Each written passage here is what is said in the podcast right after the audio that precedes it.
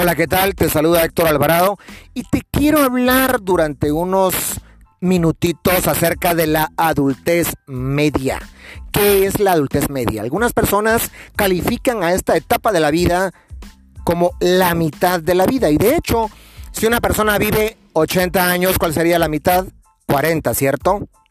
Mucha gente dice que a los 40 se comienza a vivir. Es una edad en la que se comienzan a replantear muchas cosas, se comienzan nuevos proyectos y se mira la vida desde una óptica totalmente diferente. Claro que hay ciertas cosas que van cambiando al llegar a esta etapa. Una de ellas es la vista por ejemplo, la presbicia, esa dificultad para enfocar objetos de cerca. Tú has visto gente que para leer un libro, para leer algo en el chat, algo en el teléfono, se tienen que alejar el libro, se tienen que alejar el teléfono porque tienen dificultades para enfocar las letras de cerca. Otra cosa que también se va perdiendo al llegar a esta etapa es la elasticidad de la piel. Y no solamente comienza esto en la etapa de los 40, sino que ya a partir de los 20 se comienza a perder colágeno. El colágeno, entre otros, es el responsable de la elasticidad de la piel y de la ausencia de arrugas.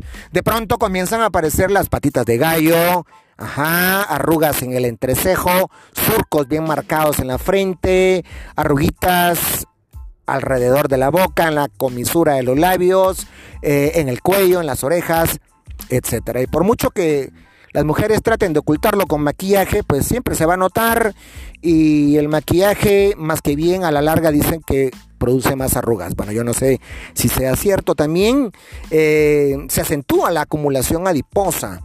Eh, bueno, eh, se producen ya las bolsitas bajo los ojos, eh, un doble mentón, una doble papada en el cuello, llantitas alrededor de la cintura, etcétera, etcétera, etcétera. David Bambridge dice que en esta etapa de la vida las probabilidades de morir son muy escasas. Si nos cuidamos, si cuidamos nuestra salud, si somos somos personas prudentes, pues definitivamente las probabilidades de morir serán muy escasas. Ahora, hay ciertos cambios cognitivos que comienzan en esta etapa. Bueno, de hecho comienzan a partir de los 20, pero se acentúan más en los 40 y uno de estos cambios es la pérdida de la velocidad cognitiva. Se ralentizan los procesos cognitivos y cuando yo hablo de la velocidad cognitiva me estoy refiriendo a esta incapacidad para eh, obtener la información, procesarla, entenderla y almacenarla en un tiempo que no es el tiempo que uno quisiera. Es decir, un chiquillo de 12, 14 años va a aprender algo en la mitad del tiempo que le llevaría una persona de 40. Un niñito de 5 años va a aprender un nuevo idioma con más facilidad que una persona de 40 o 50 años de edad. Es decir, podemos aprender cualquier cosa a los 40, a los 50, pero nos va a llevar más tiempo. Sin embargo, si le echamos ganas, si nos esforzamos, si estamos motivados, bueno, lo vamos a poder lograr. Pero hay otras cosas. Es un pero positivo. Hay otras cosas que se van logrando en la etapa de la adultez media, como la facultad o la capacidad para forjar una visión general de la vida, un enfoque global, la planeación de tareas complejas, el pensamiento reflexivo, cambiar la manera de hacer las cosas, la habilidad para la mejora continua. Todo esto es muy propio de la adultez media y a esto le llamamos alcanzar el auge cognitivo. Sí, las personas en esta etapa bueno, son más diestras al planificar y alcanzar sus metas, son más diestras para seleccionar información relevante, son muy buenas para coordinar y delegar tareas, tienen un mayor control de sus emociones, algo que no se tiene en la adolescencia. no suelen ser impulsivas, son más responsables, poseen un mayor autoconocimiento y suelen ser personas mucho más seguras. Y esta etapa de la adultez media eh, se correlaciona con la etapa de generatividad versus estancamiento de Eric Erickson. Y dos cosas que destacan en esta etapa de la vida son la procreación y la productividad. Bueno, el hombre puede llegar a los 50, 60, 70 y no pierde su capacidad reproductora. Eh, muy diferente sucede con la mujer, ¿no? Que a los 45 o 50, cuando mucho, después de esa edad, la capacidad para concebir definitivamente se pierde. Y entonces muchas mujeres comienzan con que no he tenido mi familia, no tengo hijos, eh, cuando llegue ancianita, ¿quién va a velar por mí? Quiero tener ya mi familia y aunque sea con este pelón o este peludo, me caso y tengo mis hijos. Bueno, de hecho, José Martín decía que los seres humanos deberíamos aspirar a tres cosas durante el transcurso de nuestra vida. Número uno, plantar un árbol. Número dos, escribir un libro. Y número tres, tener un hijo. Cuando plantamos un árbol, estamos pensando no solamente en nosotros, sino en la generación que viene detrás de nosotros, que se van a beneficiar del fruto y de la sombra que ese árbol va a proporcionar. Cuando hablamos de escribir un libro, bueno, voy a escribir mis experiencias de vida, mis errores, mis aciertos, para que otros se beneficien de mi experiencia cuando yo ya no esté en esta vida. Y número tres, tener un hijo, porque de esa manera voy a perpetuar mi especie. Pero no solamente se trata de sembrar un árbol, escribir un libro y tener un hijo. Mm. Ese árbol que vas a sembrar lo tienes que cultivar, lo tienes que regar, lo tienes que abonar, lo tienes que cuidar. Ese libro que escribiste lo tienes que corregir, lo tienes que reescribir y lo tienes que publicar. Y ese hijo que vas a tener lo tienes que cuidar, lo tienes que educar, lo tienes que amar, lo tienes que guiar por el camino de la vida. Claro, muchas veces no vamos a poder tener un hijo o no vamos a poder escribir un libro. Bueno, quizá no vas a sembrar un árbol, pero vas a trasplantar un árbol de un lugar no muy bueno a un mejor lugar vas a transcribir un libro o vas a traducir un libro para que otros se beneficien de la lectura de ese libro. Y número tres, vas a adoptar un hijo. Y de esa manera, pues, estamos siendo em, productivos, estamos procreando, ¿no?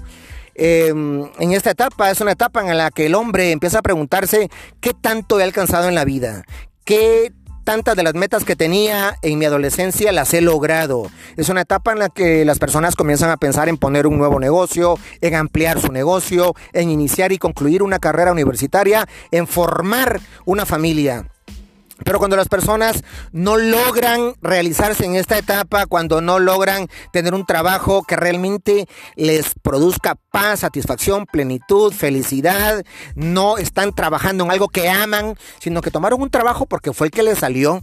Entonces están viviendo en una tonalidad gris eh, y el resultado de todo ello será el estancamiento.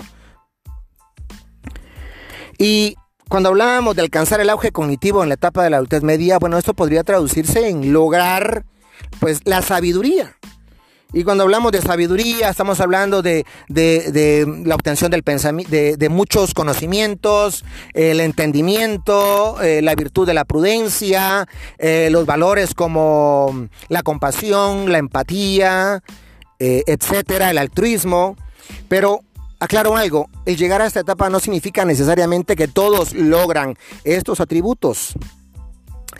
Esta etapa no implica necesariamente más sabiduría, logros, experiencia, pero culturalmente se acepta como un indicador práctico de la adultez media. Y algo que también es muy propio de la adultez media es la endoculturación o enculturación, esa experiencia de aprendizaje en la que los adultos de más edad transmiten o transfieren cultura a las nuevas generaciones.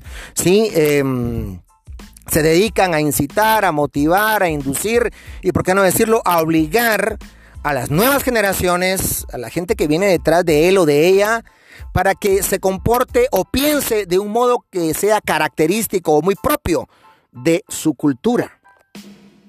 Y ya para ir finalizando, eh, quiero decir que, bueno, ha sido un mito, podríamos decir, que la crisis de la edad mediana se caracteriza por, número uno, buscar mujeres más jóvenes. Número dos, empezar a comportarse de manera infantil. Y número tres, la reorganización intrapsíquica o psíquica. Y esto no necesariamente es así. Alguien puede caer en esto a los 30, a los 50, 60, 70, pero como que es un poquito más común a esa edad. Y suele ser un poquito más común en los hombres, en los hombres, por supuesto, suele pasar en las mujeres.